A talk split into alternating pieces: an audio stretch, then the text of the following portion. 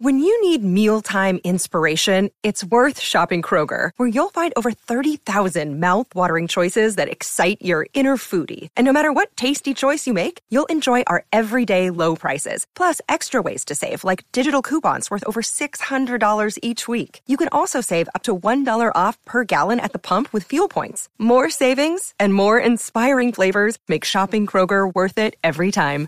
Kroger, fresh for everyone. Fuel restrictions apply.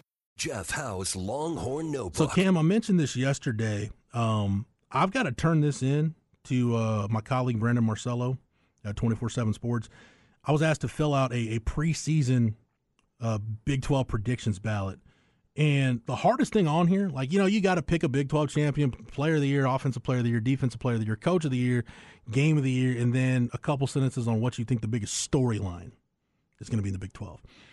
But the thing that I needed Matt and Rod's help with on the Blitz how the heck do you start ranking 14 teams in a conference? Because there's no divisions. You got to rank them 1 to 14. And the best part, Jeff, is if you're wrong about BYU, you're going to have BYU fans in your mentions saying, look at this Yahoo. He ranked BYU at 12th. We were actually finished ninth. How wrong was him, huh? Yeah. So I just want to. I But it's wanna- also it's a good it's a good test for SEC. yeah. Uh, just in terms of just in terms of the number of conference games you're going to play. That that what you're getting at? Yeah. Well, how, how, it'll be 16. Yeah. Okay. But you're only doing eight conference games. You'll do nine this But year. you're still ranking. You're you're still doing a. Oh yeah. Oh, you're talking about you're talking right? about preseason rankings. Yeah. Yeah. That's gonna be, dude. It's gonna be a cluster. You're getting warmed up. Good, dude. You, so if if any media member gets this right, one to fourteen, like you deserve a prize or something. I don't know. I don't know if there's something in the prize box over at the uh, at the twenty four seven Sports compound in Nashville, but maybe we can pull something out for the uh, the publisher or writer that gets this right, one to fourteen. But Cam, I, I basically we we're trying to figure out is, is Texas really the team to beat in the Big Twelve? And and what we came up with on the Blitz is, yeah, they they pretty much are. And, and I I don't want to say this in. Uh, oh man, John Baysdale's on my TV. He's going to show you how how to do something. Sorry, I got distracted right there. My little ADD kicked in. Um, but it, I don't want to m- make this sound demeaning of Texas. But it's almost like for lack of options, right? There, I just can't. I can't find like a legit number two contender to Texas. Like I think the teams in that pool of of contenders, K State's got to be in there just because they're the defending league champion. And they lost. They lost a lot. Lost lost a lot on the back end. Lost Felix Anudike-Uzomah, and the elephant in the room is what do you do to make up for the loss of Deuce Vaughn, who are, are type of talent. Same thing, same deal. Texas has to deal with Bijan.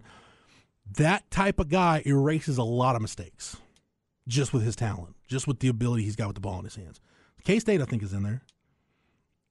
I'll put TCU in there until proven otherwise. I, think making it to the national championship game, going through the conference undefeated, I think you have to put TCU in that group of contenders. Granted, even though they lost a lot, and we think I do think the arrow's pointing down because it's going to be really hard to replicate an 11 and 0 regular season, or 12 and 0 regular season again. I would think the arrow's pointing down, but Cam, it's, it's kind of like just a, you, you give them that respect that they were so good last year. You have to put them in that mix.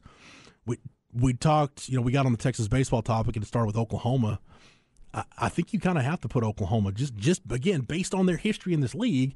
You almost have to look at that. Okay, give them the benefit of the doubt that last year was a blip on the radar, and that if Dillon Gabriel's healthy the whole year, and if you know the the the year to this is what's interesting about Oklahoma defensively. You talked about Cam in the first hour, just how bad uh, they were. They were god awful defensively last year. They were just it was brutal to watch.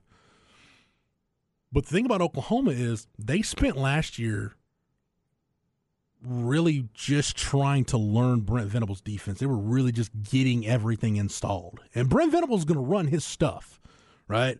Like it's not one of those deals where he's going to compromise his defensive beliefs, his, his defensive system.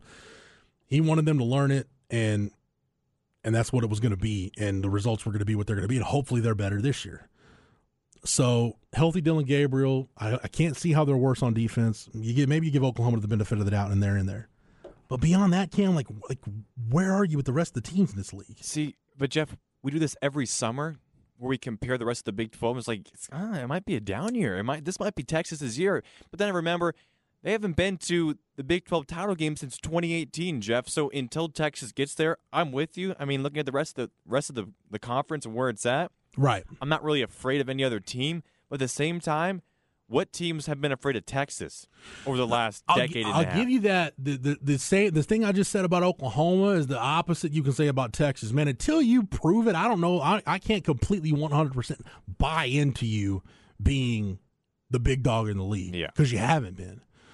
But Rod said it. I'm, I don't know if Rod said it yesterday on Ball Don't I know he said it on the Blitz. There are no excuses for Sark and company this year. no. There, there are none. No, there's nothing. It, it's not. It's not about talent. It's not about depth. It's not about having a quarterback. It's not about an offensive scheme. It's not about making wholesale changes on defense. The the talent, the pieces are all there. And there's been some years, Cam, in the past where we've said that, and then I don't know if people really believed it. Right? Maybe you just assumed Texas was going to be good. There's been some years where t- people have said the thing about Texas. Oh man, they got more talent than anybody in the conference. Well, no, they didn't for a couple of reasons. One, the evalu- there were evaluation misses where the, the recruiting ranking was never going to add up to what the talent became on campus. And two, look at the NFL draft for the last decade plus. Th- It'll tell you the talent that was on campus wasn't getting developed. Because how many guys have come out of Texas and been late round draft picks or undrafted free agents and still had long sustained careers in the NFL? Too many of them for list to list in the time we've got to uh, left in the show. We'll have to pick it up tomorrow. But at the end of the day, like I, it's hard for me to just go all in, but I, I haven't felt this good about getting on the Texas hype train in a really long time. And I was somebody that by by, by the end of the Mack Brown era really got burned on thinking this is going to be the year that Texas turns it around.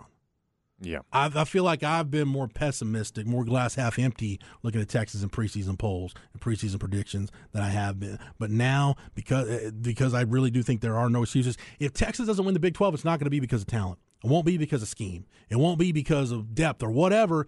It'll be because Steve Sarkisian and his staff did not give them the advantages they needed to break through in close games. Yeah. Same thing I've been talking about all year. So uh, we'll get more into this. I, I didn't leave enough time. We'll get more into it tomorrow.